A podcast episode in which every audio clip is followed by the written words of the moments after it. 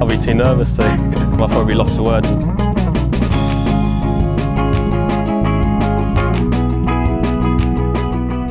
Hello and welcome to another edition of the Lost of Words podcast.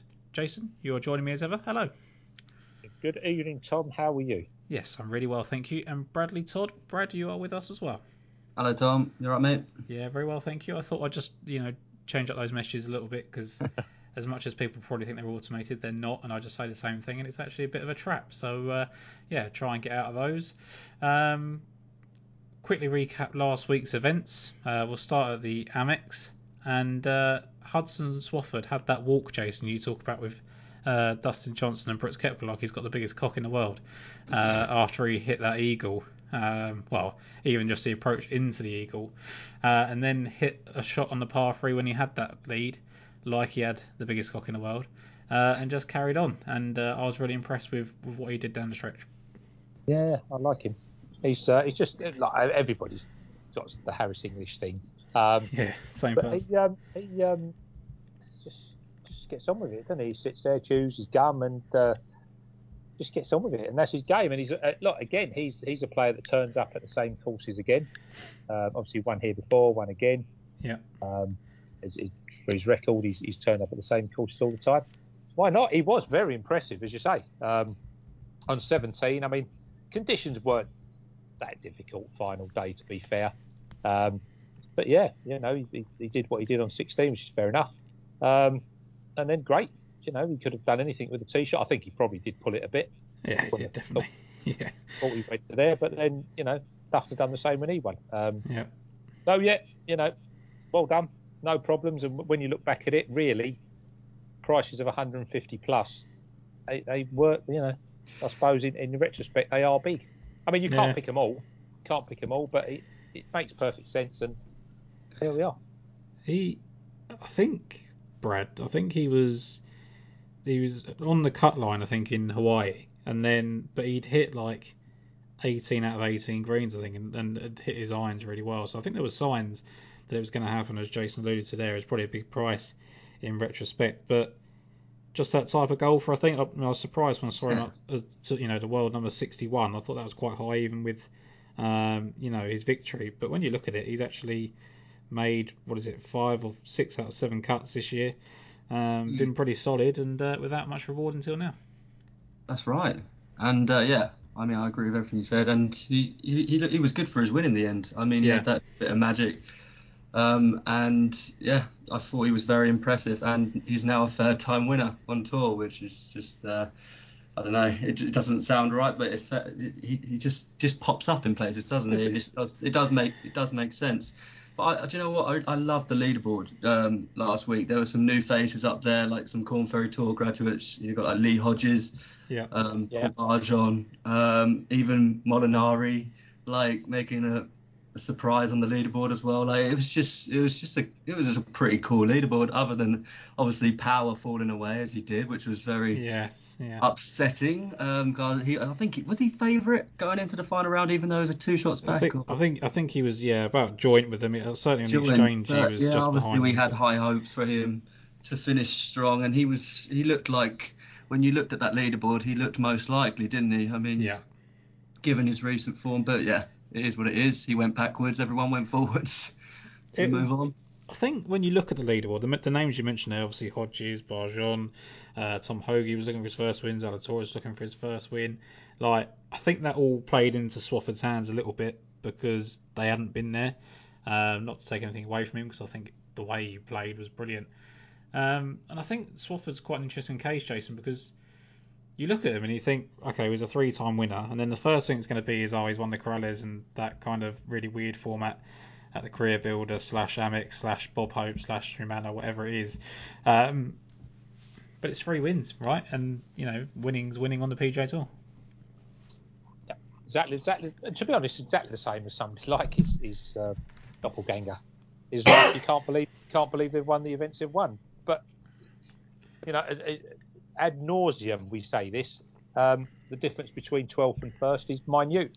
Cantlay could it get done in front. Rahm was, you know, doing what Rahm does. You know, The, He the was up, he was upset, first- wasn't he, Rahm, about the event itself? Well, do you know what? It, yeah, was he? It was. It was. It was happened to be picked up by by a bloke. I mean, I know I had to do a bit on it today, but um, it got picked up by a video, and um, Felt like he knew the video was on. I don't know, and he just sort of, sort of I don't.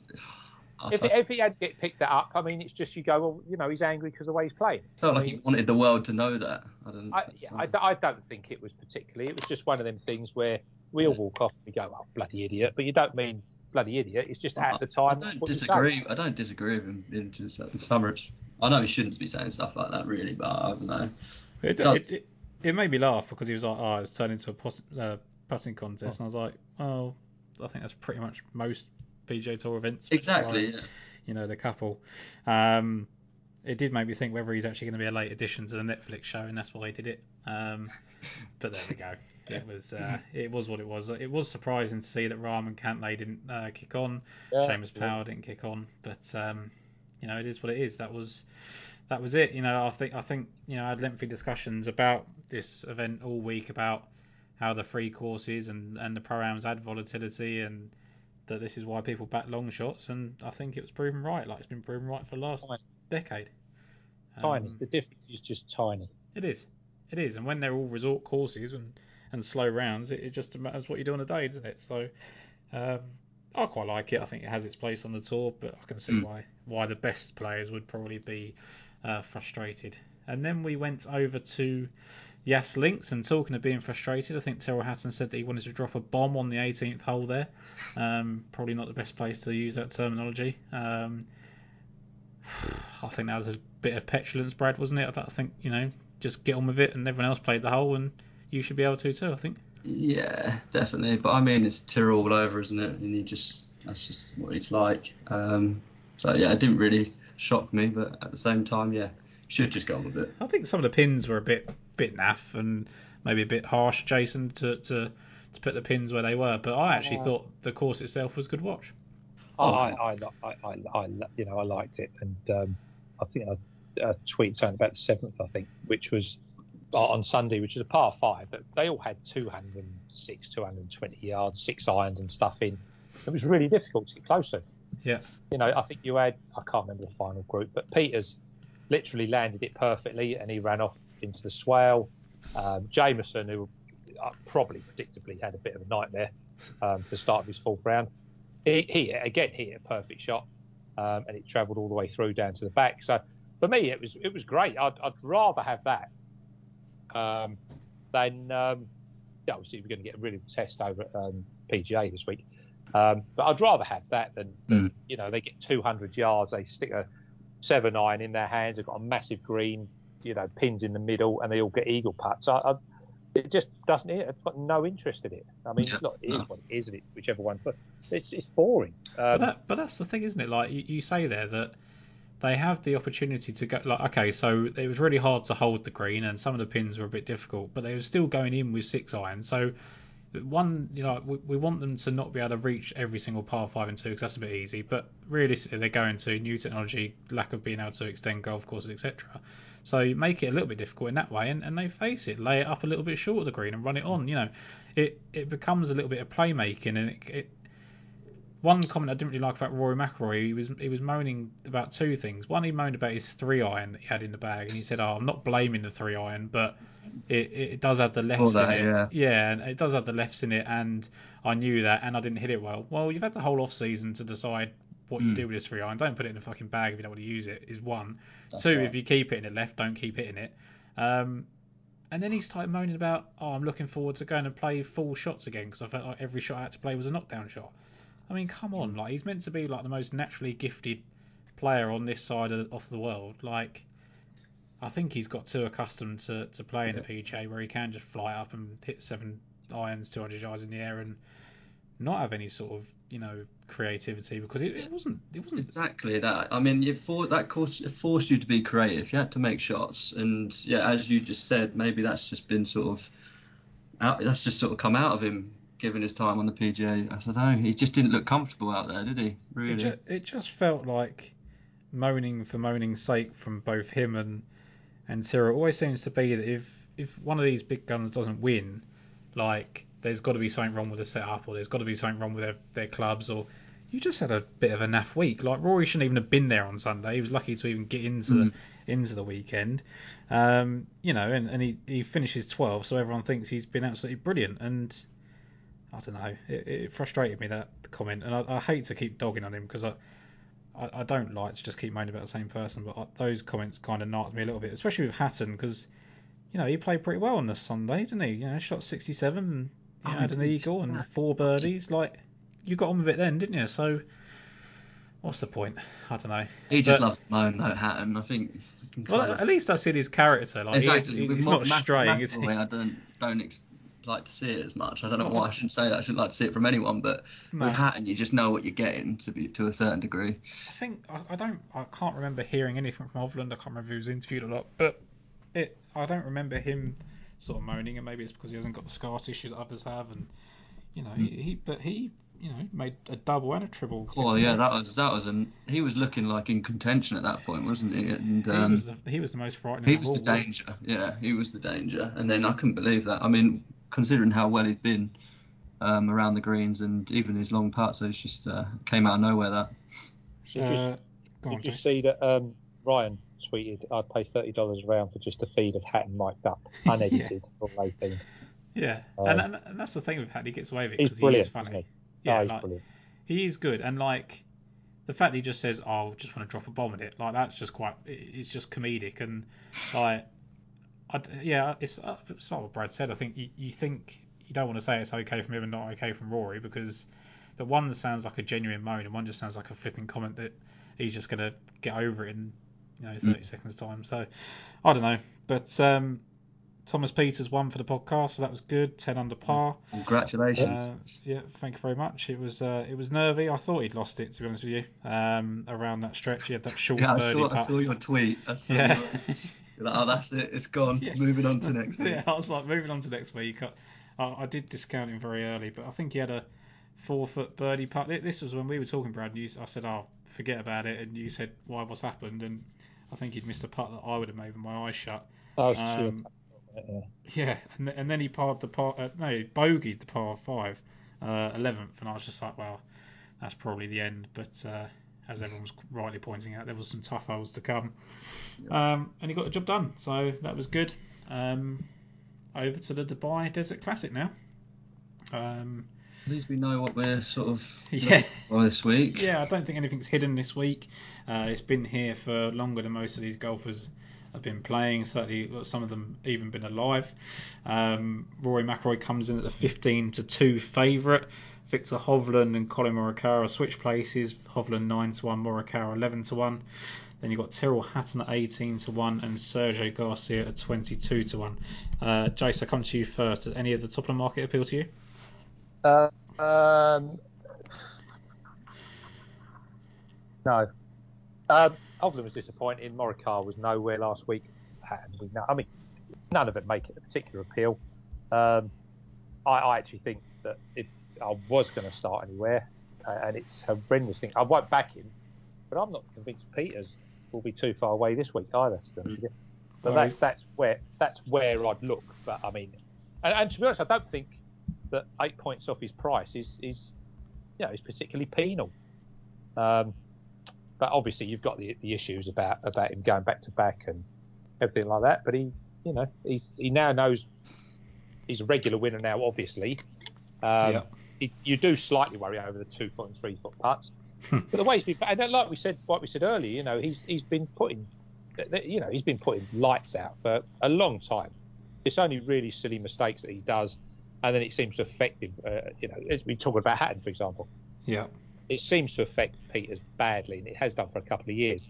Whereas you know he goes off and smashes something up, or um, you know looks like I mean looks miserable anyway. But um, you know, and, and I, I honestly think that that 25, whilst it's not over appealing, I don't think is is out of the way. Well, I think is it was it in 2015 we went back to back at the I know much lower grade, isn't it? At Czech Masters and KLM Open, but went back to back there. He's defended a title, I think. Or, I think it's brilliant. um, figures, right? y- you know, it- he just he generally strings form together, doesn't he? And we're talking about someone that's won two events in uh, three starts, so yeah, I think, like you say, I, I was tempted to go back to the wild. I must admit, I, I, I didn't because I like the, the rest of the board. But like you sorry, say, Tom. go on, mate. Sorry, Tom. I mean, you, you look back and it's uh, you know it's off the tee and tee green. I know it's obvious, but off the tee is very is, is really important around here. Yeah. You know, um, I mean, Herbert won on a on a really bad bad year when conditions were, were horrendous, which has allowed obviously Christian Bez to get out there. But ultimately, he won on a par five. So you do need you do need distance, and and you look what you know Peters is doing. I mean, he's ranked second off the tee twice in this tie over here, um, sixth and first seat of green over here. Before that, he, he led Portugal Masters, obviously. Um, his stats are just fantastic. Um, yeah, you know, 25 to 1. Can you get 25 top eight? Yeah, you can. Oh. Yeah. It's not horrendous at the top of the market, and I never thought I'd say that, but, you know, there we are. Well, you just you just know, Brad, that he's going to be 12 to 1, 10 to 1 favourite in, in the rest of the events he plays once these, this trio right. of Rory, Hovland, Morikawa, obviously Hatton as well go. Um, he's going to be short price, isn't he? Yeah, and uh, you mentioned it last week, didn't you? Like you got to take him while the, the value's Yeah. there. As you said, he's a streaky player. He can put some performances together, and I think this is his sort of time to sort of say, look, I am a I am a big dog, you know, sort of thing, and this is to like, fulfil his potential that he's undoubtedly got. So It's, it's weird. uh, It's weird with Peters because Jason, you mentioned that he, he, he beats the living crap out of anything once he's had a bad hole, or you know, I've seen, I've literally watched him snap a club over his neck at Wentworth, pound a bunker. He's, he looks angry in a moment, but too laid back in general. If if, if that makes any sense, in the sense that I feel like he could have maybe applied himself and pushed on a bit further after that Ryder Cup run and you know major championship contention he was in a couple of times. So I thought there was more to offer, and it's it feels like I think he has he just recently become a dad or, or something, maybe just settled down in life and, and maybe making the step forwards he need to make. A bit narrative based, but Uh, no idea. He's won one. He's got more relaxed. He's playing well. Figures are great. Suits the course. I mean, I know he's not actually, you know, blown the lights out around here. Hmm. But I mean, I think he's 15 par five last year, which will work around here perfectly. Everything. He's just playing really, really well, and it's purely a matter of how he reacts to, to the second win. Um, would I, I, I certainly think I'd, I'd potentially look at that as an, sort of a, an exchange. I'm not interested really in 50 odds at 25 to 1. Yeah. There may be an exchange play and a win only and play about with the exchange play if you can. But yeah, it, it's I, I, as I say, I didn't think I'd say it, but of them, and that includes like you know, like you say, players like Hatton and, and you know the, the best in the world. He's uh, Mm. he is the most appealing, even if I don't back him. No, I appreciate all those comments. Um, Brad Shane Lowry was was one that you sort of toyed over last week, disappointed in the final round uh, Sunday, but I don't know how long you want to hold that over him. But you've got him, Garcia, Adam Scott, Paul Casey, and Tommy Fleetwood in this little range now. Um, I know you guys were keen on Tommy Fleetwood uh, last week. Is, is there any of those that were sort of tempting in this sort of range? I'll have to take you back a bit because uh, there was someone who uh, who I liked in the range before. Uh, there you go. So yeah, uh, Hatton. I really cannot ignore Hatton this week. You know, I think that it's just this the, the players who hit it long and fairly straight traditionally go well here, and Hatton's one of the best drivers of the ball. It's important to make the most of the par fives, short par fours, as that's where previous champions do most of their scoring. And yeah, I put Hatton in in that category. He had a fairly hit and miss start last week, but I mean he's shaken off a bit of rust there were so many positives. He ranked third on approach, 19th off the tee, and this was helped by his final round of five under, where he was second off the tee, 15th on approach, and eighth in putting, and eighth tee to green to backdoor a tied sit finish. I mean that is something to build on, and he's coming to a course he knows well. He's played well on here, well here in the past, uh, seven times, and the only time he missed a cut was on his debut. So yeah, I just I don't usually go as short as 18 to one. Um, but I do think that he's just a really strong fancy and he's a winner. He's got some good finishes here. I just think he can build on last week and and uh, get the win this week. I think he's the one of the group that's got the shortest memory now. I think that's something we attributed to him when he started winning on the PGA Tour and, and contending in, in the bigger events that he can get over, you know, maybe a bit of a disappointment last week, even though the result wasn't bad in the end. Uh, When you look, I mean, he, what was he eighth for 2016? He finished with a 66 there. He was third in uh, the following year. He shot, I think there was a 65 uh, and a 67 over the weekend there. Third again, he shot three rounds of uh, 66 or better, opening with a 64. So, generally speaking, goes quite deep at this golf course. Mm, that's it. Yeah, I forgot to mention the places. Yeah, back to back thirds in 17 and 18. Yeah, it completely emphasises how well he can play on this course. So I forgot to mention that. But yeah, comfortable in the desert. Just um, there's a lot to like about him. Yep. No, I like that. I think I think there's uh, I think there's plenty to uh, to say about Tyrrell Hatton. I think that he's he's he's one of those people you don't really feel like you need to justify, but when he starts sneaking under the twenty to one, I suppose you do want to get a little bit in there. Um, Jason, what did you think? Well, I know what you thought of Tommy Fleetwood after you know putting him up last week. What what do you think this means for Tommy Fleetwood going forward this year? Um, I mean, I think firstly, if you back somebody last week and he's a big price this week, you're very valid in going in again. You haven't had, had the, um, you haven't ever had to particularly do anything before this event. Um, Danny Willett was 54th in Abu. Uh, Herbert was 67th in Abu and um, Haotong Li missed the cut in Abu. So um, you don't have to have form coming. You, you just need, in effect, an outing. Hmm. Um, yeah, it was crap, wasn't it? Um, mm-hmm. no, no two ways about it. And he's he's starting to look. He needs to win. I think he does need to win pretty soon, um, because it's it's now becoming. He's becoming very static with his play, and others are getting better. And I, I don't think Tommy Fleetwood is getting better. Um, if, not saying there won't be conditions that suit him, but you know that was it was yeah it's, it's rubbish, wasn't it? But it, you think uh, the, the conditions would have suited him the Friday, like when, I, when the wind got well, certainly, certainly, yeah, yeah. That was, you know, yeah. you, you say the conditions won't suit, might not suit, you know, will suit him again. Sorry, in the future. That was when you probably expected it. Like if he's going to do his best stuff, when it's getting really tough for everybody else, he can, you know, perform his best. You know, we've seen it at the US Opens. Um, and when it starts to become, I wouldn't say this is point and shoot, but when you've got to start making a lot of birdies and drive the ball really well and make your fair share of putts at this event, it feels like that's actually getting away from him. So I was yeah, quite surprised. That was brutal, wasn't it? Though that second round, like even the best, that made some of the best wind players look. I mean, McIntyre shot 80 as well. Yeah, I mean, absolutely, that's true. Yeah. Yeah, there, there, there was you know Peter shot 74. He was only two shots better than. Well, that's uh, a that's a really good score. I yeah. Think, I think the issue is not necessarily what they've done on the Friday, but how they recovered after it. Yeah. yeah. And and really, yeah, some people get mentally nothing. scarred. I've got, yeah, I've gone through the stats, and and you know he's done he's done nothing. So. No, don't get me wrong. You know, Morikawa was dire, wasn't he? Mm. Um, without even without Friday, you know, we, we don't believe he can play in sort of conditions like Friday, but he was he was gone anyway. So um, you can forgive them, I suppose once every so often. But it's now coming to a point where, you know, where does Fleetwood sit in a in a field like this now? Does he sit down at 45 and 50 to one mark? And it's it, it, you're getting to a point where he doesn't do anything special. That's where he's going to be. Mm-hmm. Well, I think I think he's now going to the price where it becomes tempting. Like I mean, you attempted obviously buy him last week and, and went for him, and you know he, I, you know I take I give credit for the fact they've gone out to 30s because you probably could still get him back at 25s, 22s because of his name value. Um, so I do like that they are taking him on a little bit. But for me, like one of the biggest conundrums this week was whether I was going to pick Bernd Wiesberger. Like he's he's been you know, three top tens here. He's he's had a uh, sixth last year. He was uh, fourth in 2015, where he was a round one leader, striking the ball as good as anybody in the field.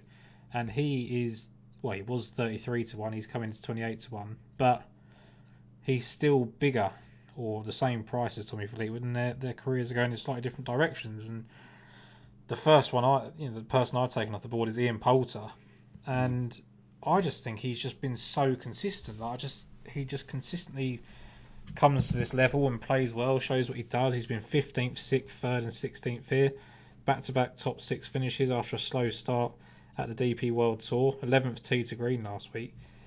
To me, like I, I will take Ian Poulter at forty to one, who's in form, than than the Tommy Fleetwood that's you know there's question marks about Brad. So I think there's yeah. no, there's a trio of things to talk about there, I suppose. Yeah, no, definitely. I mean, Poulter, um, Westwood, they're just both so much more attractive to take right now than Fleetwood, which you'd never think to really say, but they just um, performing a lot more consistently and yeah, I mean, hopefully it turns around for Fleetwood. I mean, we all he's such a likable player, isn't he? And uh, we all wish him well. But I mean, it's just I, I couldn't take him, not even at 50s. I don't think I could take him this week. Yeah, I mean, you you would just probably just take it just for the sake of Of the the value, num- wouldn't yeah, you? the value you would wouldn't be take it out of faith, would you? And that's No, that's where you're no. starting to worry. But I I genuinely think Ian Poulter can get right in the mix this week and, and go for it, put the foot down. Uh, and you know, I think he, he was really solid in, in bad conditions last week. So I like that. Jace, did you have any thoughts on Ian Poulter at all? No, I, I get. You know, I think you've covered it, but uh, like he was superb at VP. I Hmm. mean, absolutely brilliant. Um, you know that outing, recent outing, you come on for that. I mean, I I really don't back Poulter to be honest with you, but I can't argue. No, fair enough. Uh, Brad, the next one for you was Dean Burmester on your card. Yes. Um, coming slightly from what you know, you picked him at fifty to one. Um, Mhm. There's been some movement on him. You can still get 45s if you take less places, 40s uh, with the eight places. Would you still be a backer at 40 to one with the eight places? I think I would be. Yeah, I think uh, that's actually where I was kind of expecting him to be, if I'm being Yeah. honest. Um, but yeah, he's just another player who's just really strong off the tee, and um, hopefully can make the most of those par fives. One of the biggest hitters on tour, and he's just um, he had a really good year last year, didn't he? Got back into the winning circle not once but twice in Tenerife and back home in South Africa. So he's he's looking to build on that, and he just seems like he is a player who could go to that possibly next level. But yeah, solid enough performance last last week, sorry, Abu Dhabi, and uh, he gradually impu- improved as the week went on. Like he closed with a 69, finished tied 25th, and ranked first off the tee, which is typical of Burmy. So um, he's just got let down by the flat stick, which is not usually the case of him. So he did start to improve towards the end, and if it continues to, then he'll be right up there this week. Yeah, I think I liked what he did last year at, the- at the tail end, where he, he performed where we expected him to. Like he, he won that uh, event in South Africa at the PGA Championship, finished sixth for the DP World Tour, where he always plays well. Went back to South Africa again and finished fourth, and then 25th to start the season. Jason, you you, you know you spoke about Dean Burmester a lot when we first started this podcast, and, and I think you're a big admirer before that as well. Um, do you sort of share the sentiment that he can take the next step? Is this is this his level and, and that's it, or can he sort of kick on from here? Because it'd be this sort of event that he needs to win.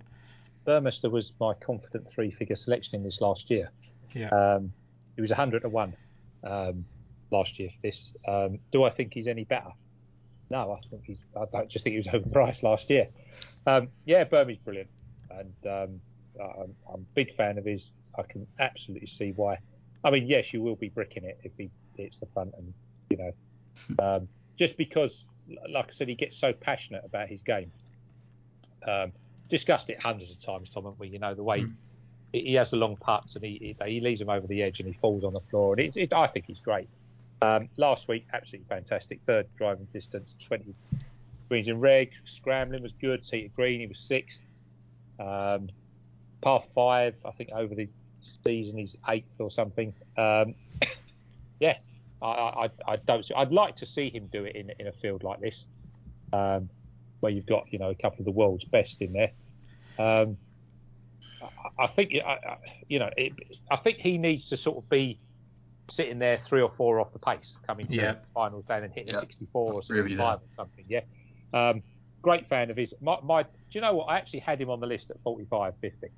And then I listened to last year's where I put him up for 100. And I'm just trying to work out, I'm just trying to work out whereabouts that sits, to be honest with you. Um, so he's on the list I think that kind of shows, like, the the reflects the year he's had, and uh, yeah, I, I, have no.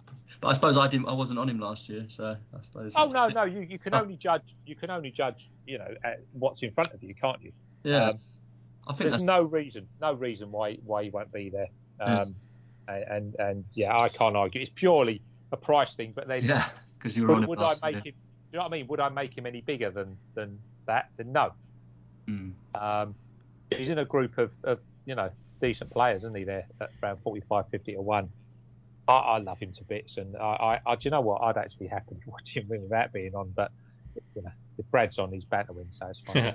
I think I think what I you're wish. sort yeah, I think what 30, you're saying. put it like this: thirty-five is too short.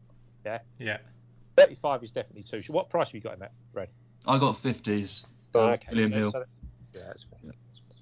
I think kind of to summarise that, it's kind of like where he got his wins is what is this in the last year was kind of what you expected of him in the past, Jason, and just knew he always could get at. So you don't see him making a, a huge stride. You just think that he was bound to do that at some point, and to win this and be these sort of prices, I guess maybe go up another level. I, I, I don't. That's how I interpreted what you said, but you look at you say you want him to win at this level. I mean, Thomas, we just said Thomas Pieters has just done it. You know that he just won his biggest event. So if Burmese does that quality, then that's everything you need to know about. Yep.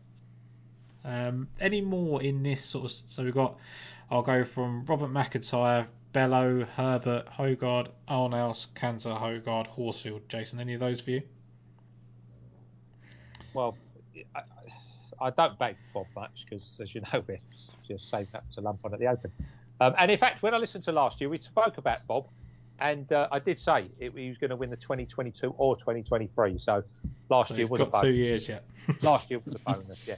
Um, appealing, most appealing of those, to be honest with you, is Nikolai. Yeah. Uh, I think Hojgaard actually is a very fair price. Mm-hmm. Um, just find my notes now, but Tom, if that's all right. um, carry on talking while I find them. Oh yeah, Well- all right. It's all right. No, it's fine. Uh, yeah, uh, just outside top 20 in par fives the whole season last year. Um, I know he missed the cut last week, but he was 14th off the tee on day one. Day two, you can, you know, take as you said, it was nightmare conditions. Um, overall, over the two days, he was 48th tee to green.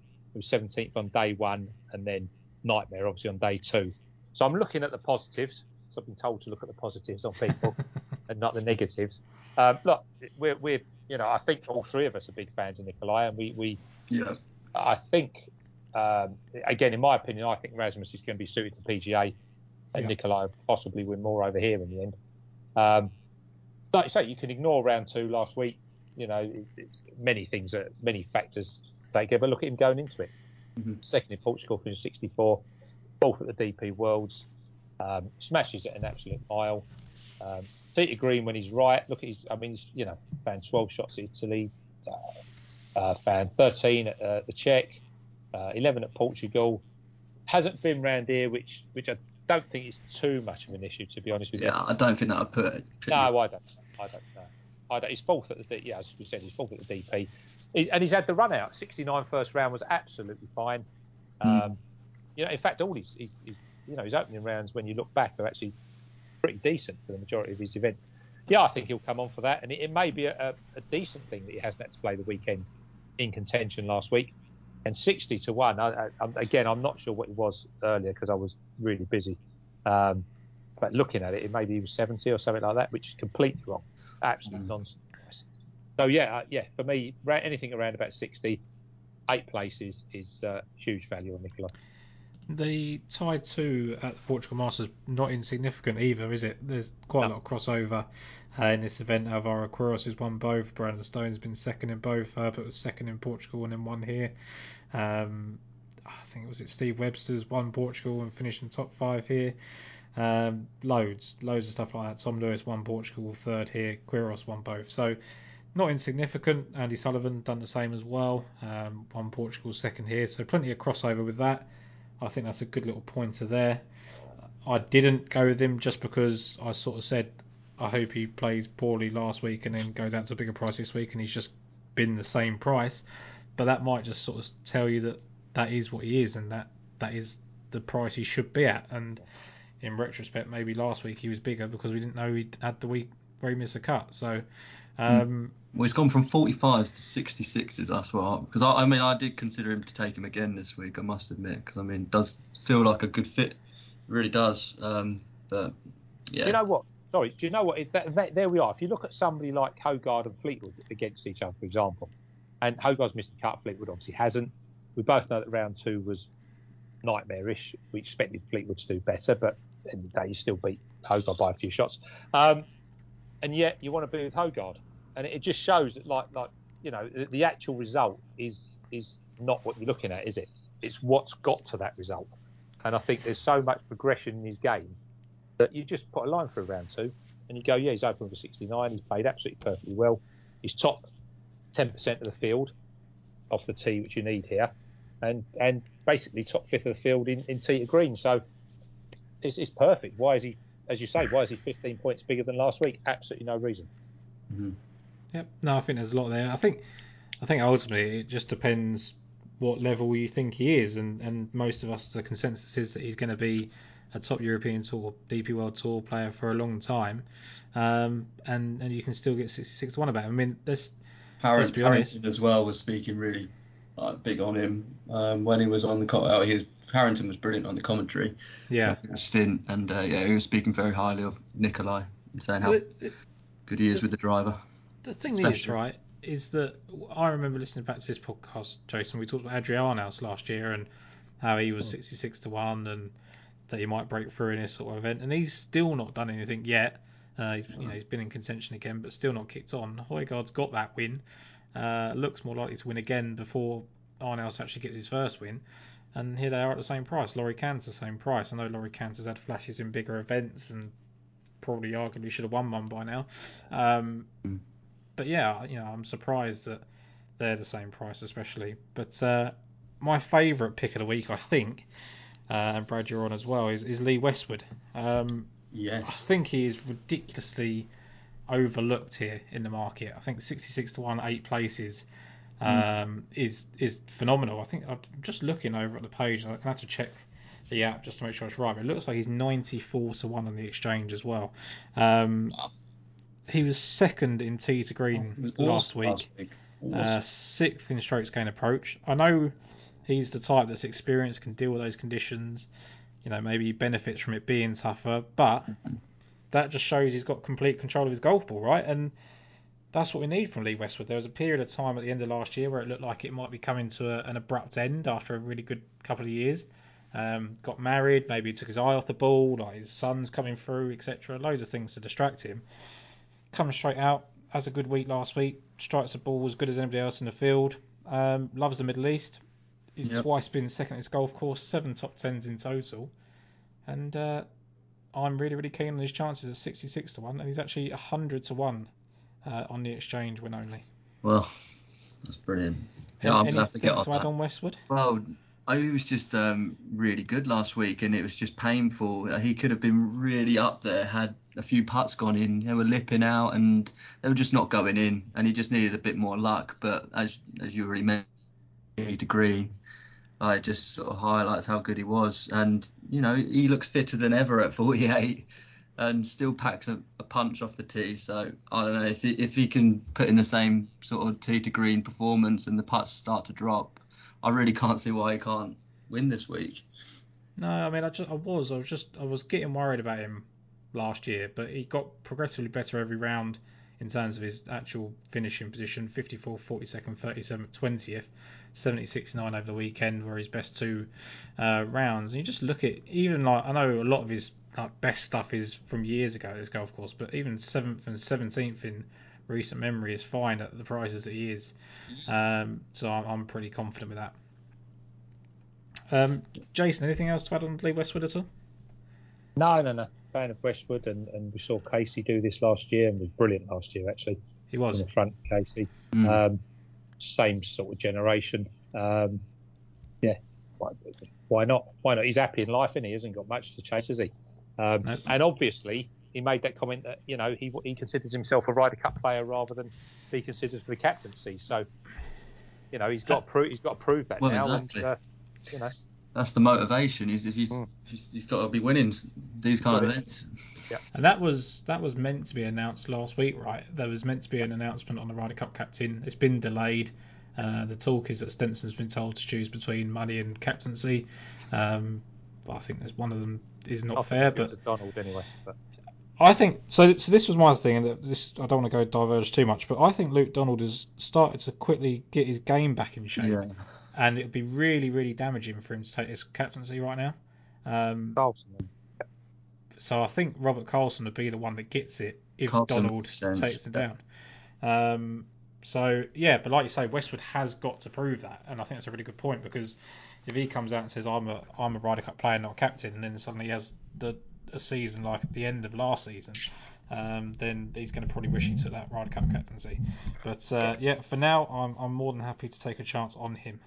Um, Jace, any more for you before we get into the triple digits?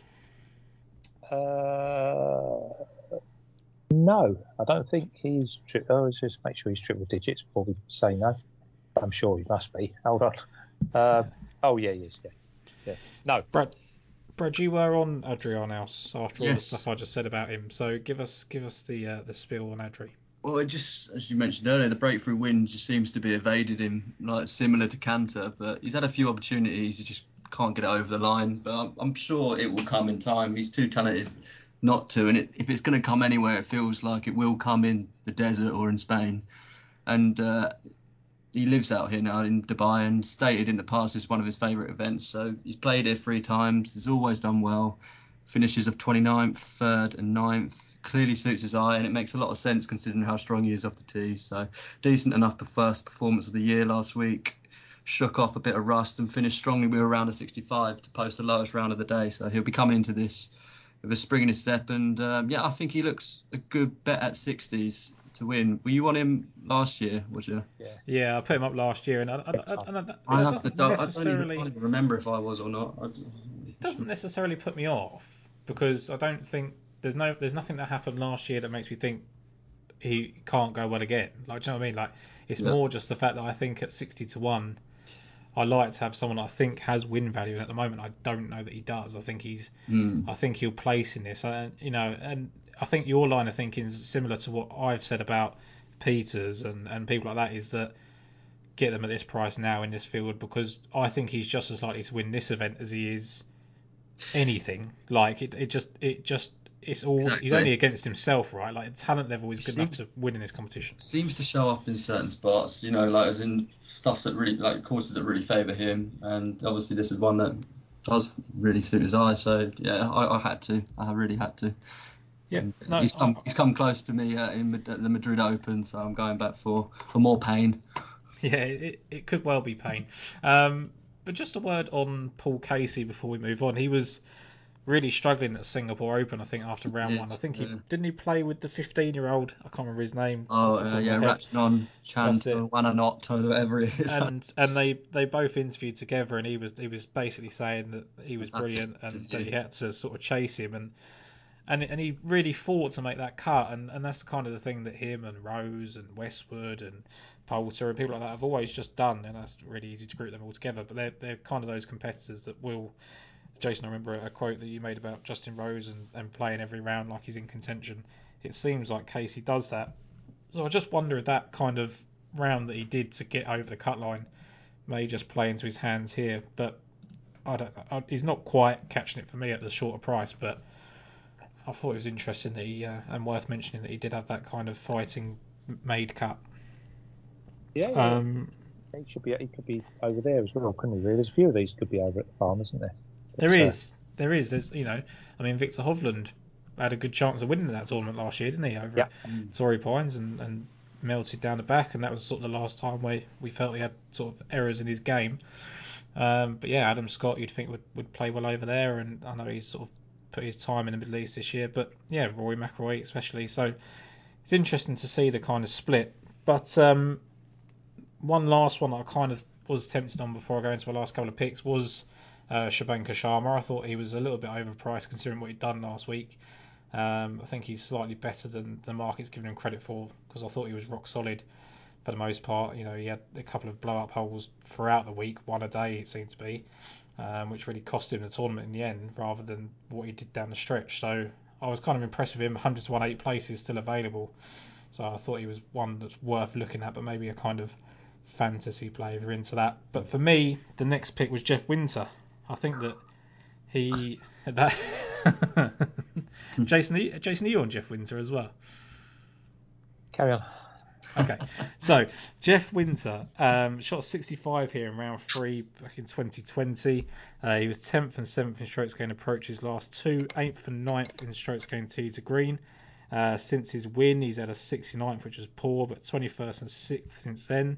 Uh, all rounds under par last week in really tough conditions. Tied third in Qatar in 2020, and I'm assuming Jason's got more to say on Jeff Winther as well. Yeah, but I thought I thought nobody in the world was on him again.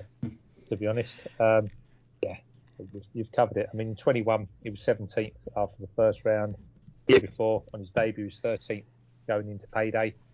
Um, yeah, I, I think he's running under the radar. Not convinced he's long enough, and yet, um, you know, his par five performances aren't that bad. Um, Yeah. I, I, I, I, yeah, I did think he was too big, and it, it nags me because I really don't think he's good enough. Um, but just what he's doing, and, and again, another player that now you've got over the line is has just found self confidence. You know, you, you, you're not worried. You're not worried about your card, are you? You're not worried about money. Yeah. Um, I absolutely agree with you, Son. Um, yeah, I've got the figures in front. It's boring to go through them all the time, but yeah, absolutely. I thought 125 was wrong. Um, played fantastic role last week, and uh, yeah, I'm with you, mate. It's one of those ones, right, that I think I kind of put up Jeff Winther a couple of times in the early days where you were kind of hoping for a place because you didn't think he could win. Um, then you obviously put him up at Mallorca at the site of his first win and, and had the second place there as well, and was really impressive in that. And since then, like you say, he's just he just seems to have freed him up, and it's now you have to make a decision of whether you believe in the talent of Jeff Winter as someone that can continue on. I know you just said there that you're still not sure whether he's good enough, but it feels like the market is completely writing him off when he's actually better than that. I I hate to keep making like keep making comparisons back to the lower part of the market, but you know we're looking at Jordan Smith that can't make a putt is like eighty to one in places, and um, I don't know Matt Wallace has been off the boil for an extremely long period of time. They Alexander get- they- Bjork is half the price. Yeah, they get beat, don't they? Yeah. hmm They all got I- beat last week, didn't they? On both sides of the Atlantic. So Yeah. To me, I, I- yeah, I just thought it was worth chancing him uh, 125 to 1. Um, my final selection and yours, Brad, so I'm going to let you tee off, is Ashun Wu.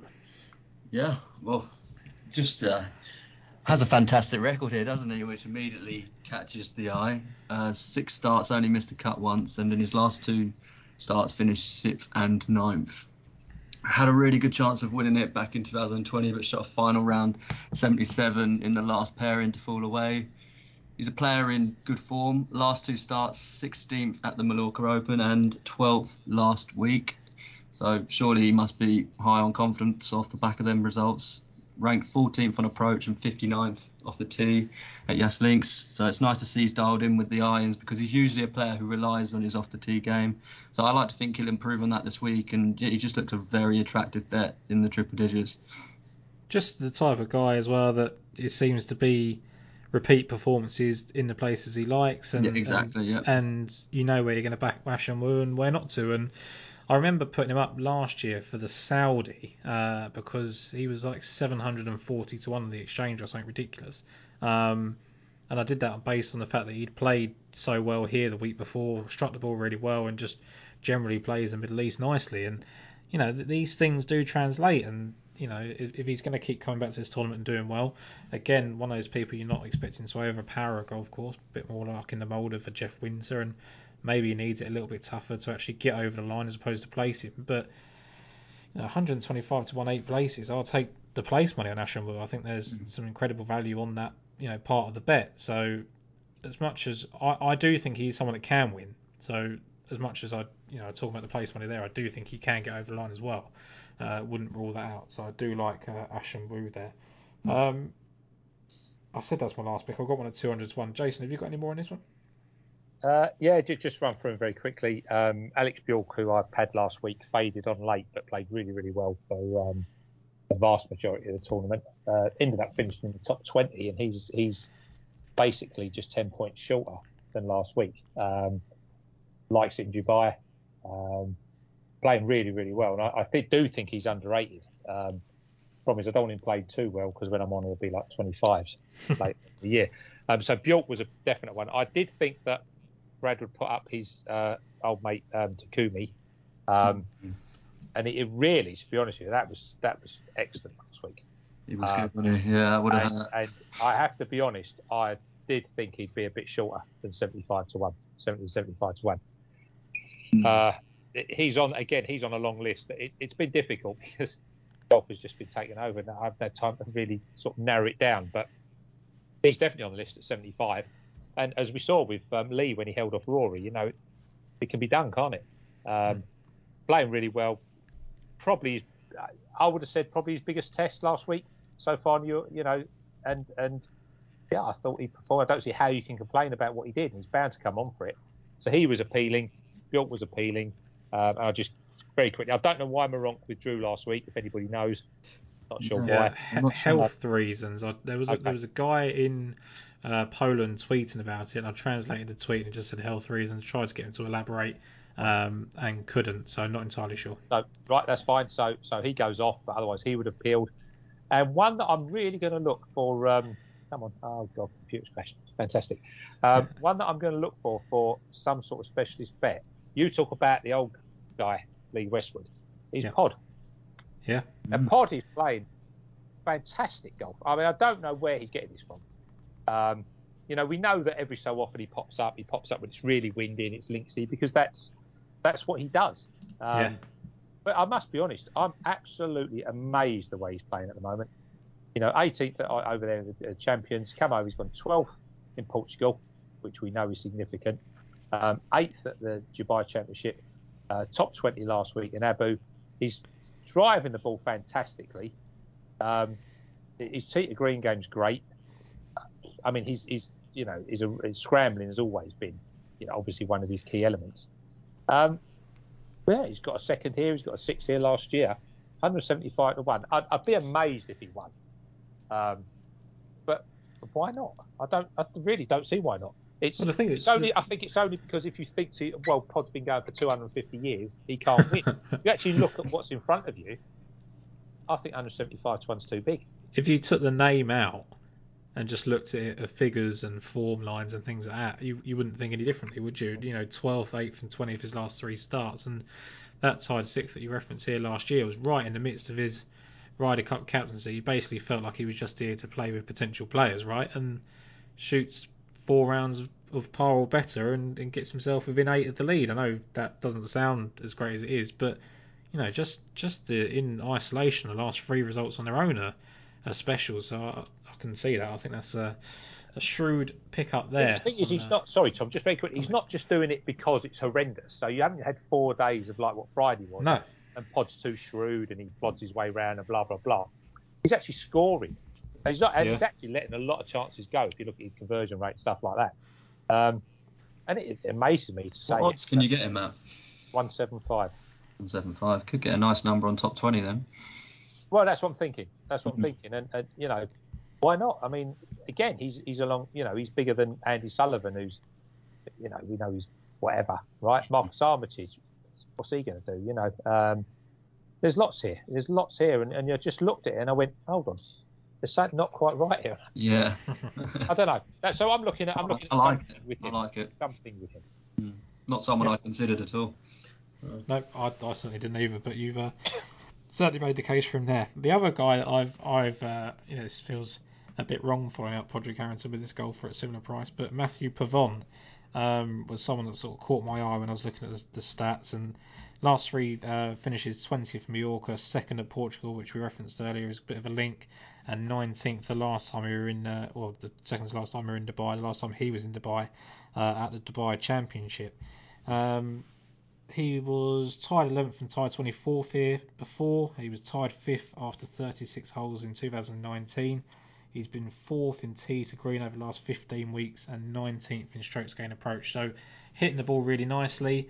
Um, Sky did mention to me on the, the show that we've just done that he did withdraw late last week, so I don't actually know the reason for that. Um, so I may have to do a bit more digging to find that out. Um, I don't know if, if you've seen anything, Brad, but I haven't seen Um, anything, no. but but 200 to 1 with the eight places kind of suggested to me that just the way he's hitting the ball, the fact that he probably likes this part of the world, has played well here in the past, I think he's much, I don't know, well, much better is a bit of a stretch, but I think he's improved on that time where he was here when he was fifth after 36. I think he could kick on. Um, so I liked him at longer odds. Yeah. But let's, unless anyone's got any more, let's go over to the farmers. Cupid may work hard in February, but our friends at Manscaped are working harder than ever to ensure that your Valentine's Day is one to remember.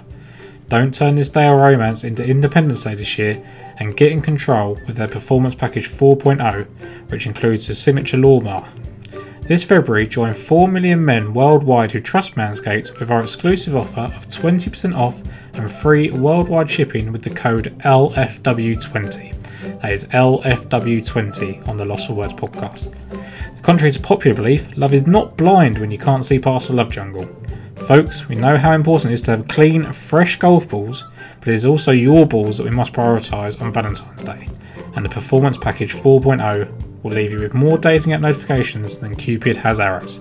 This lovely bundle comes equipped with the best tools needed when freshening up for a night on the town and a date night with your young lady.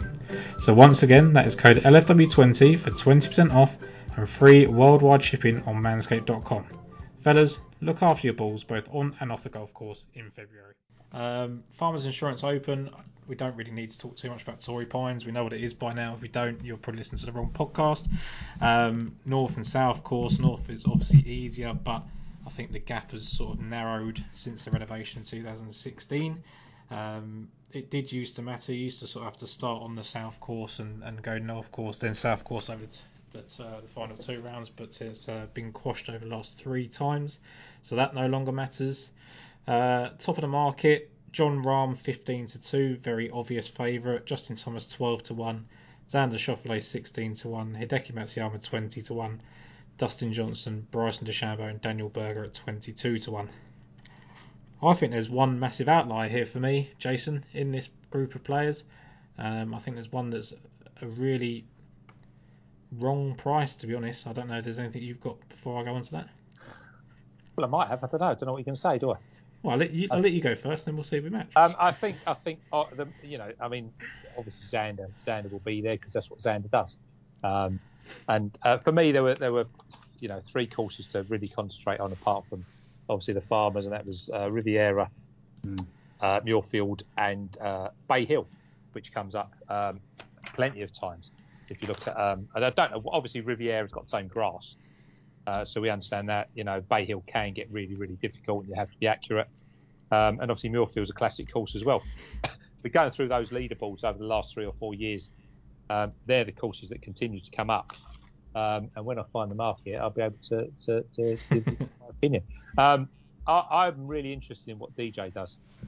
Yeah, Um, I don't know if that's who you were thinking of. it wasn't. No, it wasn't. Okay, I, I'm, I'm fascinated to see what he does. Oh, This is um, He needs a big performance, doesn't he? I, yeah, he Well- also fascinated me at that he, price. he yeah. does. He does. Um, I, I, I'm not going to back him. He's not on the. He's not on the list. But what But odds was he last year? Was he like something like nines, ten? I don't know. I can't even remember. I think he was short. Did he play this last year, or did he just Not- play the US Open? Was it? Oh yeah, yeah. yeah. Uh, US Open, yeah, he was US. Open, yeah, But but he would have been probably 10, 12 to one. yeah. Um, Based off his performances, yeah. so it's funny you mentioned the courses you mentioned because I've got uh, some slightly different ones. So Glen Abbey at the Canadian Open uh, was somewhere that came up a lot, not particularly because it's a similar test, but I think the grass, I think the you know the designer and things like that uh, had some influence. He finished, he won that in 2018. Uh, the Travellers Championship comes up an awful lot. Um, Bubba Watson's won that three times, won here. Mark Leishman's won both. Harris English has uh, won that and finished a playoff here. Uh, Kevin Streelman's won there, finished third here. Stallings won uh, here, sixth for the Travellers.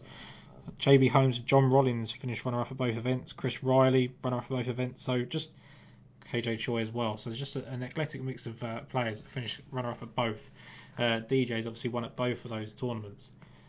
Only problem with DJ, I thought, was just we've seen enough times that he doesn't like the golf course.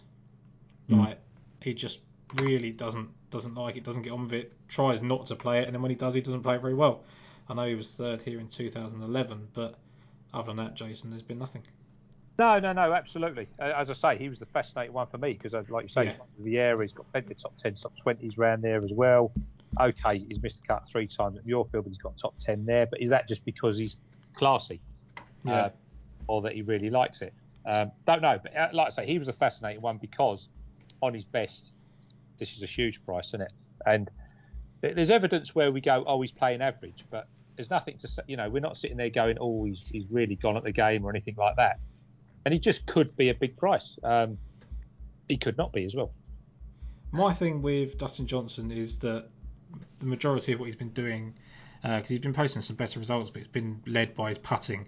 Uh, his ball striking has been pretty rough, Yeah. so I'm gonna gonna leave him based on that. But I did I did agree with you, he did stand out. But the one for me that really stood out was Hideki Matsuyama. I just think that he's 20 to one when he's won three times over the last nine months, including a major championship. Could have been four. He lost in a playoff in the WGC, and this is a tournament that should, despite his sort of course form being up and down, really suit him. Like he, he's just he's just been brilliant. Like he was eighth and fifth his last two starts in Tees Green, fifth and twenty fifth in approach. Obviously coming off the win at the Sony. We know as well that he just backs up his wins. Like when he uh, won the WGC Bridgestone in 2017, he finished fifth at the PGA Championship, which was obviously a major. Straight after that, 2016 he won the uh, WGC Championship and uh, won the next two events. First came the Japanese tour and then won the Hero World Challenge. So in 2016 he went fifth, first, second, first, first, first. Like I know they were lower grade events, and I know this is top of the tree and a really strong field, but Still takes something to back uh, to, to back up a win, doesn't it? yeah, uh, he's just got previous, and I think I like that. And the reason I thought he stood out at the Sony, and, and I don't know why I didn't back him outright really, because I, I, I kind of talked myself out of it, but he overcame course form that was a bit mixed. Like he had two decent finishes there and nothing else. And it's a very similar story here. Like he's missed two cuts, but otherwise he's been you know solid. He's a 16th, a 12th, and a third. Like I just think that's been overlooked. Like it just seems to me that people think it can't carry on, and I just think that now he's won that major championship. He said it himself. Like it was a relief to win the Masters. It's not. I can't believe I finally achieved a career goal. Like, like, it, it was a relief, and that is everything you need to hear about a Japanese athlete. They That's just get right, yeah. hounded, don't they? Mm. Um, so twenty to one for me. I just thought he was excellent value, so I just took him. Uh, not even based on the fact that I think he's the best fit. I think you know that. I think that It's gone to the- a new level since the Masters. You think? yeah, like just a different different player. And at twenty to one, if he was fourteen to one, I'd just left him alone. But twenty to one just feels Yeah. like people Can't don't think he can carry on. Like well, it's the only sport we always say it. It's the only sport where if someone keeps winning, you just keep trying to find reasons not to back him because he can't carry on. Yeah. Um, I'm not going to do that. So, um, Brad, I think you were you were talking about Daniel Berger earlier. was yeah. I mean, he just I just don't see him has many weaknesses to be honest, other than the fact he's another one that hasn't really got the best of course form here, other than um, that showing at the U.S. Open uh, last year. So yeah, I mean, a lot appealed to me. Great player, in good form. Um, just couldn't get there in the. I just think 20. There was 22s, and then he went to 20s, and I think you could. I think you might have gone back to 22s. I just thought that I wanted 25s. I think I just felt a bit, bit skinny. Yeah, I just couldn't get there. But I So thought that's a lot to like. it there's t- there's two ways you can look at it. Is that the way he's been hitting the ball is better than anybody basically in the world, other than maybe Jon Rahm and Collin Morikawa. Um, he's you know he's out he's out flushing Justin Thomas with his irons for for an extended period of time now. Um, so he should improve on his previous here. I do just think the US Open suited him better, just the setup, the the Mm. run of the fairways, etc.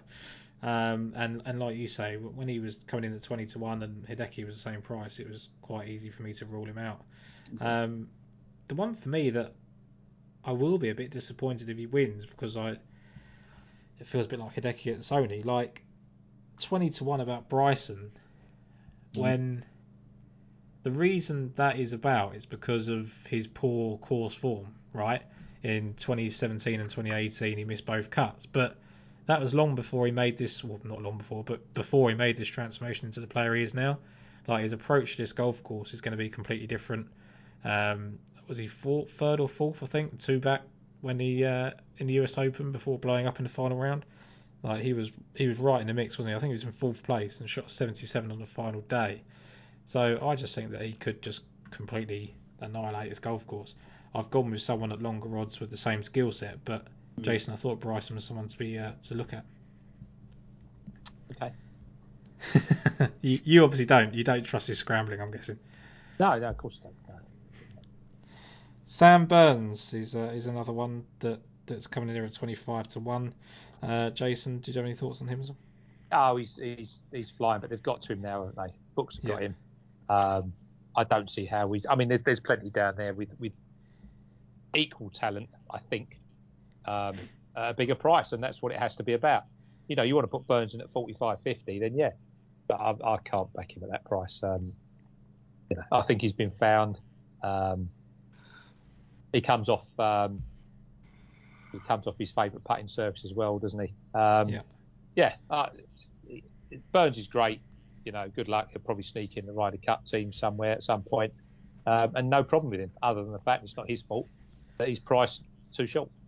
Yeah, no, I agree with that. And um, Brad, we were talking about you know Berger, Burns, and, and your man Scotty Scheffler. You're going to go with like I think when you know the way I put it to you, and, and hopefully I haven't led you astray, and, and we go the wrong way in the end, but. It's whether you believe Scotty Scheffler can do what Sam Burns did That's like right. yeah. last year. Like long term, is he going to be the same sort of winner? Mm. Well, I I really couldn't decide because, like I said to you earlier, my head said either Burns or Berger, but my gut said Scheffler breakthrough. It's just a seriously tough one for me, and um, I think I needed to sort of have a chat with you to sort of just get myself back in uh, the Scotty camp because I do gem- generally believe in him that he's he's just as good of a talent as uh, Burns, like an elite talent as Burns. But yeah, he had that good performance at the US Open, but the conditions were different. But it's it's got to count for something.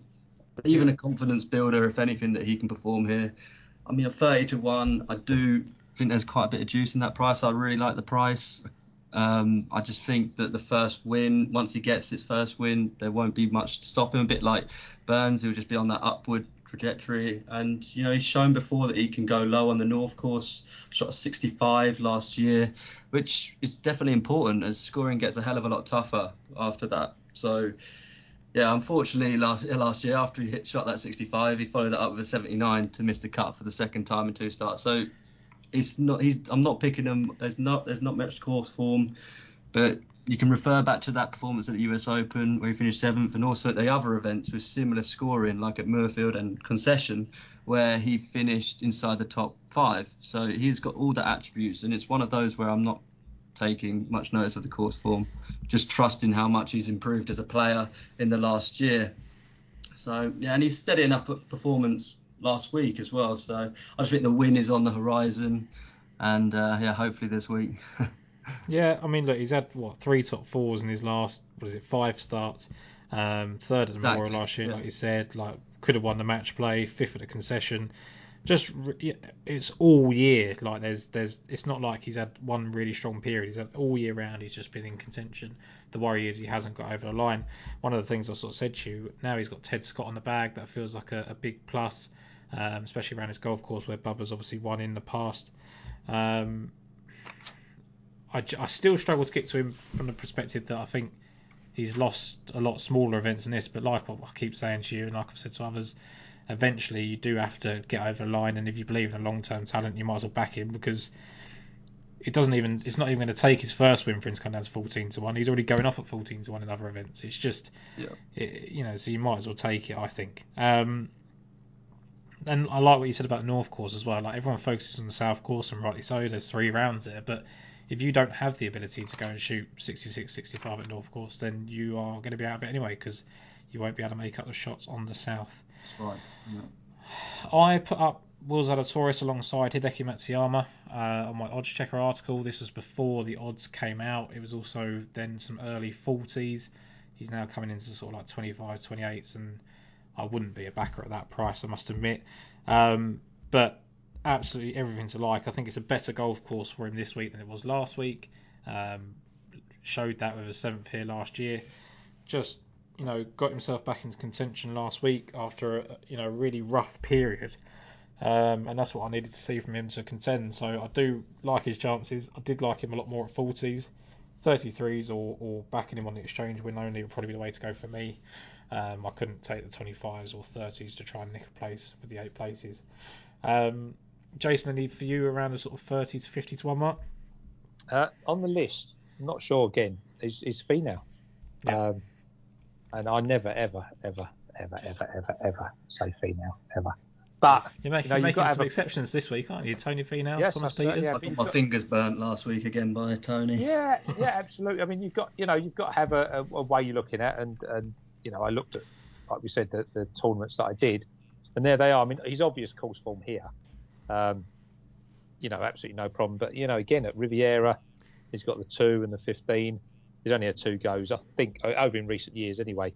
At Bay Hill, he's top 30, and at Muirfield, he's got 13 and an eight over the last five years. Um, I'm, I'm no, I, I, do think there may be an issue with Finau. I mean, his, his, his accurate game is is not quite there, is it, at the moment? But he comes back to a course, obviously, that um, he adores.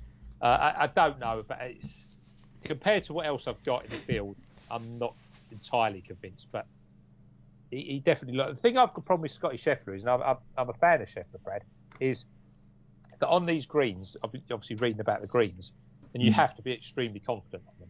Um, you know, That's I know. The downfall, yeah. He has he's yeah, not actually a very good Poa putter. That's the only yeah. downfall, yeah. yeah. The other thing is, is Koepka said that um, it's it's players that um, pick it off rather than, than sort of have divots. Uh, mm. Certainly when you hit the rough, people that, that drive down into it, um, and that may be a problem if, if Bryson goes into there. Mm. Uh, he said, you know, he can't even he can't cope with it. Uh, but people like DJ, there's a reason because of just yeah, obviously their their action and their style. So that was the only thing about it. I do think Scheffler no, will win. I agree, yeah. mate. Yeah, that was the one thing for me that I noted was that he hasn't got really a very good record putting on Poa. That's the only really thing that I didn't really like. Yeah, no, well put. Um, and we know that Finau, you know, everything about him is about the greens, isn't it? And, and whether we can trust him. And we know he's okay here. Um, and the other thing about Finau interesting is, is you know, we're not sure what he's like in contention, clearly. Um, but every time he's well, he's made one, two, three, four, five, six, seven, seven cuts since 2015, and when he's been there or thereabouts, he hasn't faded away. The last he went 12. Well, he was second at halfway, then dropped down to 12 and came, came second. Uh, in 2020, he's gone 17, 7, 6, 30, 16, 13, and I just think he's the type of bloke that may just nick you a six and seven. Whether you want to play that at 31, that's up to you. Um, it's on the limit, Tom, but he's on the list. So, you know. I think I think for me, it's just that Finau is now back on a golf course where he gets his edge back. Like it's a tough yeah. golf course. It rewards his driving. Like point and shoot is good for him. He can score low, but if he's not got it 100% that week, he's he's not going to do it. Cause he's not going to make the putts. Whereas you know, on a on a, a, tournament where ball striking really comes to the fore, and it's somewhere where course yeah. form especially is, is key. Um, someone with four top six finishes is uh, someone to go to, isn't it? I just think he, he, um, might, you know, he's he's a confidence player, isn't he? And if he's if he's yeah. down, like you know that he's down. You know, he's not one of those players that is like, oh, okay, we'll take somebody like Brooks Pitt, for example, where he doesn't give a monkeys. You know, if he wants to play, he'll play. Whereas, uh, you know, he doesn't care what anybody else thinks. Whereas I think Finau, he's a family man, and you know, he loves all that type of thing. And if it's going wrong, I think it'll affect him a lot more than than you know probably most of the people that we're going to talk about in a minute. Yep, I agree with all of that. Um, this this range here, I'm not on any of them, but they're all going to have their backers. Mark Leishman's a former winner of the event, 40 to 1. Uh, Brooks Koepka gets backed at 35, 33 to 1, no matter what the tournament is. Jordan Spieth, similar sentiment. Talor Gooch is 50 to 1, finally getting back out to a price that you could back him at, and he was third here uh, was it three years ago now, four years ago now. Um, so that that's something to look at. Corey Conners forty to one, Patrick Reed forty to one. Um, but my bet before you guys come on to your consensus pick was Matthew Wolff at sixty six to one, eight places. It just feels like a, a buy low spot.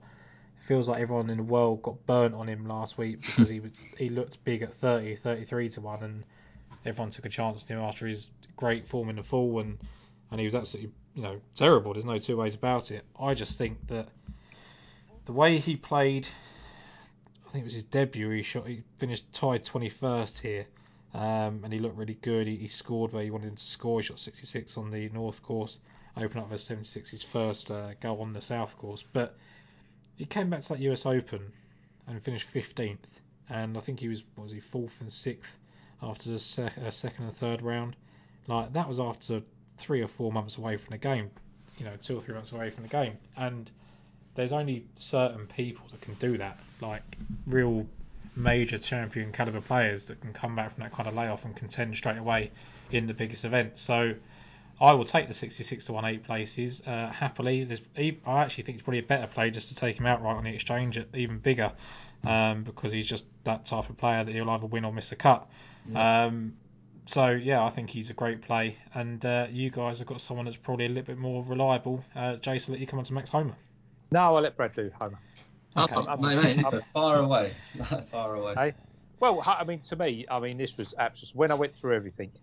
Um, obviously, when we're talking about Riviera, um, then we look at we look at Homa's record, and then when you you know you go into it, even to be honest, Tom, I did have the Travellers down on it, and Yeah. I've got to put it in my uh, in my um, uh, what's it called in, in my sort of spreadsheet type thing. Model, yeah. Um, however, that just boosts um, Homa's claim even more. He's extremely progressive everywhere he goes. But the AP, which I like, is 49.24, then 10th. Over here, obviously, he's got the 9 and 18th. Genesis has got 37.5 first. Memorial, 37 miscut 6th. And you want to bring in the Travellers, he's got the 9th and 18th. Um, he is about. Um, I'm looking at him and I see him. I'm not saying he's the same degree quality, but I see him very similar to Hovland, to be honest with you. Um, he's extremely high quality tee to green player. I can see him doing exactly what Hovland did last year, where he's challenging for the lead. I think it was two two holes destroyed Hovland. That was 14th, I think, um, on two days running where he went over the back. Um, when Homa's right, his, his tee to green is just stunning. He's a confident putter. Um, he obviously loves California. You know, his record tells you that. I, I, I, just loved him. I thought I thought he was teed up beautifully with that, um, you know, slightly better than midfield at the, in Hawaii. I, I, I love him this week. I think he's just absolutely perfect to win. Yep. No, it, Brad, as I said to you earlier with Max Homa, it's it's purely a a personal thing. I just can't get him right. I was utterly convinced that he was going to go well earlier in the season. I can't remember where it was now because I've kind of put it out of my memory. Um, and I'm pretty sure I've been Houston where he finished 35th. Um, was just disappointing for me, but.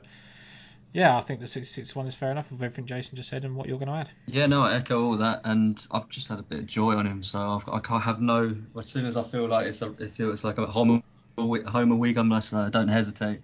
But he just, it's an auto bet. As soon as it's in California, like he just enjoys competing in his home state, like wins at the Fortinet, but mo- most importantly at Riviera on Poa Green. So he's just building a really like good reputation for himself. Plays tough courses well. Um, and yeah, no, I'll just echo everything Jason said. Good ball striking display at the Tournament of Champions. So that made it even easier to back him this week. Yep, no, I like that. Bezuidenhout was someone that interests me again. Um, and, and the reason I say that, he, he's kind of scored better than I thought he was going to the Sony, so I thought he might have been better for the American Express than I originally gave him credit for. My slight hesitancy with Bezuidenhout is I don't think he can go deep enough on the North course over the first two days to kind of take advantage uh, of that before getting to the South. I think he played the South very uh, steadily over the weekend. Could be someone that you know shoots the lowest aggregate score there, but um, yeah, it couldn't be for me. Um, just while I keep mentioning weekend before anyone uh, misses out, this is a Wednesday start at the Farmers. I will put that in the description and the tweets, but uh, just in case people forget that. Lanto Griffin uh, was my next pick. I knew I was going to see him uh, everywhere. Brad, you're obviously on him as well. Yep. Um, I just didn't let it put me off, right? Like, it, it, you know, I think people there's always this thing about like the chalk pick and the you know the Twitter curse and all this you know stuff and it you know it, puts you off. But this season, sixth at the Shriners, seventh at the Zozo, third last week at the American Express. Um, two visits here have yielded, or no, he's, he's had more than that. He's three visits, twelfth and seventh, and then one miscut, thirty fifth in the US Open. Like he just does everything that I want him to do. Plays his course well, in good form. Um, played well at Pebble as well. You know, in 2020 he was tied ninth there, so Lights a part of the world, coastal track, and I didn't really see any reason. You know, if you can give me anybody that's got three top sevens in the last five starts, I'm going to be interested. Mm. And then to add that the seventh and twelfth over his last two, Brad, I thought he was a, a good bet. Yep, he's just absolutely killing it at the moment, is Lanto, and it's just really hard to ignore him this week, even though part of me is questioning whether he can maintain this level of performance. Um, but yeah, you just can't ignore it. It's just been really good, positively gained in all shots gained stats last week. And as you said, uh, really enjoys putting on Poa after like performances at Pebble Beach and Riviera in the past, you know. So yeah, he just he, a lot to like about him at 66 to one. Any thoughts on on Lanto Griffin, Chase? No, no, no. I agree. He was he was excellent last week. Um, yeah, got no complaints about that. If you want to back him, Ryan Palmer your showing money a bit. anyway, so I've got no. Yeah, it's my money. Yeah, yeah. It, might, it might be your Christmas beer that we won't be able to pay for, but uh, Uh, Ryan Palmer is someone I nearly always look at, and I'd look at him too much in most tournaments. But he's had two seconds here. It always felt like if he was going to break through again, it would be here. Um, I won't back him at the the 60 to 1, 50 to 1, or whatever it is for eight places, but the exchange might be worth looking at. He's coming in at 120 to 1, I think. Um, and then there's just a host of names here, uh, which are basically name value at this point, I think. Justin Rose, obviously a former winner of this event. Francesco Molinari has contended here uh, in the past. Well, top 10 finish, maybe contending is a bit uh, generous. Keegan Bradley's played well on, uh, in parts here. Billy Horschel, Siwoo Kim, Joaquin Niemann. Um, Jason, were there any for those that you liked? Yeah, I thought Franny Molinari um, just put up a huge sign last week. To be honest, Mm. with you. Um, you know what he's like. I mean, I you know I don't know. We thought that when he first came back on the scene, didn't you know, at some point last year, and then Yeah. he faded away. Um, but look, he knows what he's doing. He's got nothing to prove, has he? Uh, other to other really to himself. You know, he's done it all. Um, I, I did think that last week was a, a huge. Um, I know it doesn't necessarily matter, you know, um, what you did last week. Really, I think as long as you had the run. But yeah, as you rightly say, you know, he's got uh, his last uh, six starts. He's got 14th, 10th, and 13th last year at, at the US Open, which, given given that he'd only well, he's got 10th and 13th here since he's come back. Um, Yeah. You know, you, you just can't knock that, and that was a huge sign last week. If you you know if he was a horse, you'd be uh, you'd be on definitely because you think he'd come off the run. Um, uh, there's nothing really other, to add to that than, than I thought 75, 80 to one was too far too big. Uh, another one, Jason. I'm a little bit worried that maybe can't go deep enough on the north. I think he his his ball striking and his accuracy comes into play and decent around the green play at times comes into play on the south and lends itself, but maybe isn't playing quite well enough to, to take advantage of the north. But having said that, like you say, although like last week isn't a massive pointer to this event in general, the fact that he's gone three rounds of 67 and 68 suggests that maybe he can put a low round in there. Hmm. So yeah. no arguments really from me uh, on Francesco Molinari. No. The So I was just, gonna, I was just going to add, Go. Tom. I was, um, I noticed possibly a bit of a trend as well. That if you're into it, because I backed Molinari 80s as well, and it could Yeah. be absolutely nothing, but it caught my eye. But he, he, um, he, he went well last year. I think he finished, uh, started the year at the Amex with an eighth place finish, then backed that up with a, another good performance in, at Torrey, finishing 10th. So I don't know, he could well, off the back of last week's performance, follow it this year. I don't know, off the back of a good start. So yeah, that, that's something that that caught my eye a little bit. So yeah, he, he did as Jason said. I was really pleasantly surprised to see him go well this week, and you don't need to add the quality of what he's what he's done as a player. So yeah, we know he can win. So yeah, he, he did appeal. type, type of player that when he wins at 80 to 1 or 100 to 1, you go, God, I don't know why I wasn't on. Like, Mm. especially if he's telegraphed a bit of form the week before. So while I I don't necessarily think that will uh, continue here, um, you know there, there is every chance he can do it. He fits the trend of uh, 11 of the past 13 winners have posted a top 10 at Torrey Pines before winning here. Uh, Rahm was the most recent exception, obviously winning on his debut, and Scott Stallings was the other He had a couple of missed cuts before he won here. Um, subsequently finished second and 25th, so obviously did like the track in the end. Um, my pick of this range, which feels a bit off track for me and a bit of a wild card, but I've gone with Mackenzie Hughes. Um, and like I've said about Molinari, like I said about Bezuidenhout, I'm a bit worried about the deepness on the north course and whether he can go and shoot that 65, 66, considering his lack of length. But we've sort of seen it, right? Like he's he does seem to pop up where we don't expect him to. Um, sort of goes on those long courses. He was one of the 54 hole leaders here at the US Open. Obviously, different setup, bit more of a, a roll during the the US Open where you, you, you know more generous in the fairways, uh, a bit more baked out, and that kind of played into his hand. Finally caught up with him for 77 on the final day, but I just think the way he's been playing, like he's just been so solid for. Well, he hasn't- had a miscut since the Memorial last year. Uh, to start the season, 35th, 25th, 4th, 29th, 2nd. Like that's just everything I kind of want to see about someone going into an event. Um, he was third at the Travellers in 2020. He was eighth at that Canadian Open in 2018 that was at Glen Abbey, 10th at Pebble Beach as well. I think you're playing for places with Mackenzie Hughes on a tough layout on of this distance, but uh, I thought there was enough to like in his recent form at uh, you know 80 to 1. I think there was some sort of 100 to 1s about him early, early on. But uh, yeah, I like Mackenzie Hughes at 80 to 1.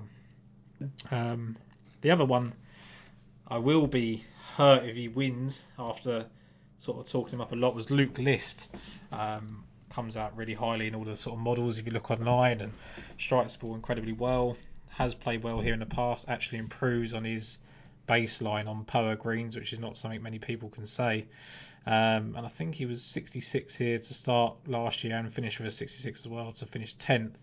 Um, and he's been 12th in the past as well, with another 66 on round two. So can go well here, Luke List. Um, wouldn't be surprised to see him contend. Um, but that was kind of my lot before the 100 to 1 mark. Was there any more for you, Jason?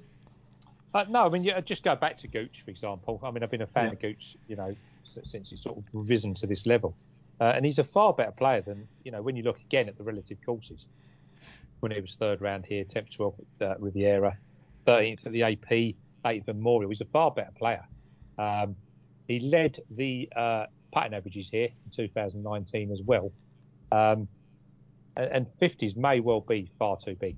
Um, but that, that, sorry, that's just going back a bit because we haven't talked about it. List, No. I agree with you. I'm a fan of List. Um, he won't make enough putts, really. I was on last week. Yeah. Um, I, I just don't think he'll do it. I try, you know, I agree that this week potentially uh, will suit him a lot better. Um, but no, I can't. And and Bez wins Bay Hill this year anyway, so don't worry about him until then. no, I agree with all those sentiments, and I, I do agree on Gooch. It does feel like he's going out to a price where you should be on, especially on a golf course that would suit. Um, looking at the hundred to one mark, Keith Mitchell's name just every time I put stats in uh, comes up a lot. Um, hasn't got a great record here. Hasn't really got anything at the correlating places. Although if you count Bay Hill like you have, uh, Jay's two top six there. Um, I thought he was a decent price. I I don't think he was 90 to 1 when I put him up at the Sony, and I thought that was a great price, and he's the same price this week. I know it's obviously off the back of obviously playing well at the Sony with a seventh, but the, the field is significantly deeper. The course is not as suitable as that one was, so I kind of gave him a miss. But other than that, I, I find it hard to really be confident about a long shot, Jason, this event that's gone so well for, for the shorter prices. Uh, the only one I've put in at a long price again. Uh, let's have a top 20 double with uh, with uh, Pod. Is Patrick Rodgers. Yeah. Um, Same as last year. You had him last year, didn't you? Yeah, yeah, yeah, yeah. Again, it all fits. Yeah. You know, he's got the he's got the, the courses that I need. Um, you know, I played perfectly acceptable in the US Open around here. Uh, local player uh, turns it on when he comes to California. Yeah, I don't really know what else you need really. You know, he's got the he's got the seventh and twenty fourth, twenty sixth at the AP, which is fine. Eighth and eighteenth at Muirfield. Um, look, I, I, do I think he's any good? Um, he's certainly a lot better than he's ever shown. He's Um, very talented. He one, is you know, one of our previous guests is, is all over Patrick Rodgers virtually all the time. And I, he maybe has tipped him up. I'm not sure. Um, but when he plays well, it, you know, he's there and he does play well. And if he's going to rise, this might be the place. At 150, you know, he's going to be, I, I suspect, 250 on the exchanges um, by the time we, we go off. I, I'll take the chance, as I say, on the top 20 with him. It's nothing, nothing dramatic, but he's the only one really of the of that lot because I can't do any of the newcomers. I don't think around here. Um, oh, sorry. Oh, go on, Bennett. Sorry, Brad. You can you can speak about him if you want. What's Good that? hell. The old Bramlett. Pereira. Oh my goodness. Ball striking machine. Um, Yeah. Anyway, I've left him off, so it doesn't matter now. well, I tried to I tried to clear like steer clear of the speculative bombs this week because as you guys have previously mentioned, it's not the easiest place to break through, especially for us- someone like Bramlett. Um, but yeah, I couldn't resist taking a chance on him. I mean, in theory, he has the game to go well here. He hits it a mile off the tee. Um, he's been inside the top 20 on tour in ball striking and an approach. 20th at the Sony and 33rd last week. He's put together two solid displays and he's coming into this home event in really good shape. So, yeah, and on top of that, he's finished 18th in this event last year and carded at an impressive final round 67 so on the South Southwest. So uh, consistently That's, pr- that's pretty good. If he if he shows he can hit like shoot that round here, that's that's really impressive. So um, but he's just losing strokes putting, and that is his major downside. Um, but he's much more comfortable putting on Poa as a California Californian boy. So yeah, just an elite ball striker who can hopefully find a hot putting week. I just thought he was worth chancing at 200 to one. I think I think with Poa as well, regardless of whether you feel comfortable in it or not, so many people feel uncomfortable in it that the gap of good putters like narrows down, doesn't it? Like I remember Brian Snedeker saying that like whilst he loves and relishes playing on Poa, like some people think it's a trip to the dentist or something along those lines. Yeah. Um, and I think that I think that was Matt Cooper who said that last year on here. Um, so I think that you know that for me always sticks out. I think anyone that's comfortable on it, again, not to sound like a broken record, but I do worry that he's the type that you mentioned at 67 at the South Course. I think he could be one of those people that stands out on the South Course like a Bezuidenhout and then does nothing on the North.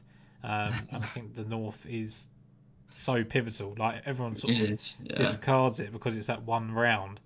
Um, mm. And you know, ultimately you have to do it. I mean, no one's shot over par on the North Course and won here, uh, mm. which is you know quite alarming. Really, you'd think that someone could have had one bad thing at North, but you just can't. Right, you need to get five, six, seven under par uh, to start off, and then hold on basically. So. Yeah. Um, that would be my only slight concern well, with him. Yeah, and that's very similar to um, well, I took McNealy at 66s as well, and it's exactly the same what you just said with Mackenzie. I did. If you look past at like, his past results, he just doesn't go low enough on the North course, and it's just just emphasises how important it is. But I'm taking a chance that he does this week. but he has got, if you look back, he's got back to back 69s at the South course in 2020. It's, it's, South course is not the problem. It's just the going low yeah. North course. So just got to hope, got to hope that they go, they can go low. It can happen. I think as well, and everyone is going to have to listen to uh, our final selections because I've gone back and forth and missed people's picks, and I had Brad's picks written down um, and, and and glossed over a lot of them. So apologies for that. Um, but I looked at because I've done all the first round leader research ready for that article to come out, and basically I think a lot of it just purely depends on the tee time you get on the north. Um, yeah on and even the south on, on the Thursday, it tends to be the first round leaders just come out the first few groups. There has been uh, some uh, you know differences there, but a lot of them are like eight o'clock, nine o'clock tee times that have just gone straight out, taken advantage of the of the morning greens and, and gone on. I think especially with Poa uh, on the south course, it can get very bumpy and, and the bent grass can change throughout the day as well. So yeah, I think if you can get an early tee time with any one of your picks, you're going to be absolutely delighted. Uh, first round leader, you certainly need to look at that. It has to be, almost has to be an, an early round.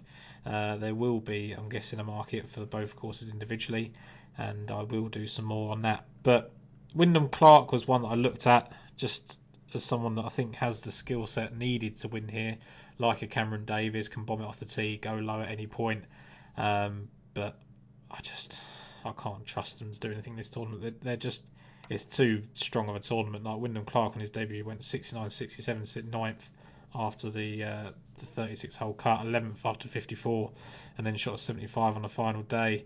And that's kind of what he's about at the moment. So I I don't know what to do really at the lower place in the market other than really avoid it. I don't I don't have too much more to say on that. Um, let's summarise our picks, unless I've missed anyone else's picks, and in which case someone can shout at me before I carry on. Um, but we'll go over to the Dubai Desert Classic, and uh, Jason, if you can summarise our picks for us there, that'd be great. Uh, definitely Nikolai Højgaard at 60, uh, Jeff Winther at 125, and Pod in some way at 175. And on the shortlist that I haven't decided yet is Burmy, Takumi, and uh, Alexander Bjork. Very nice. Uh, Brad, your picks for us in the Dubai Desert Classic? We've got Hatton at 18 to 1, uh, Burmester at 50 to 1, um, Arnaus 60 to 1, Westwood at 60 to 1, and Ashun Wu at 125 to 1. Yep, and I've got Ian Poulter at 40 to 1, maybe 35 to 1 with the eight places. Lee Westwood, like Brad, there at uh, 66 to 1, eight places. Jeff Winther, 125s. Ashun Wu, I think, is now down to 125s. And Matthieu Pavon at 200 and 250s. Haven't decided yet if I'm going to go in on Wiesberger, but I think I've got enough. Um, bit of housekeeping before we go. A uh, couple of great interviews last week uh, that Jason and I both uh, both uh, did. Uh, Ross Spurgeon came on, a golf coach local to Jason in Epping Forest. Epping Forest, Jason, that is correct, isn't it? Uh, Um, Chingford. Chingford Golf yeah, Centre. and um, you know he, he's a great golf coach, got a lot of good insight, has a lot of players, uh, you know, close to him that he knows and, and is friendly with. Grew up with a lot of them: Tommy Fleetwoods, Ollie Fishers, uh, Matthew Southgate's as well. So really good insight there. Uh, and Meghan MacLaren came on as well to talk about his own her own game, uh, you know, the women's game in general, and it was just a really insightful interview. So two things for you to go and listen to there. And we will also be back here for a DraftKings preview of the Farmers Insurance Open with Matt Vincenzi as well. Gents, thank you as ever for uh, joining. Oh, we've got to round up our Farmers Insurance picks as well. I'm having a terrible evening here, aren't I? Um, I'm going to round mine up first because it'll be easier. Uh, Hideki Matsuyama 20 to 1, Will Zalatoris 33 to 1, uh, Matthew Wolff 66 to 1, Lanto Griffin 80s. And any for you there, Brad? I've got Scheffler at 30 to 1, McNealy at 66 to 1, Griffin at 66 to 1, Homa at 66 to 1, Molinari 80 to 1, and Bramlett at 200 to 1. I missed my Mackenzie Hughes at 80 to 1 as well. I'm really having a bad evening. Uh, Jason, your picks for us in the Farmers Insurance Uh, I'm going to back Gooch at 50. Uh, Max Homa's better the week at 80 or 66 now. Uh, Molinari at 80 and Pat Rodgers at 150. Guys, I won't be as frantic as that as often as this. Um, just kind of lost my train of thought a couple of times there. But uh, thank you all for joining. The picks are there summarised, and uh, have a good week.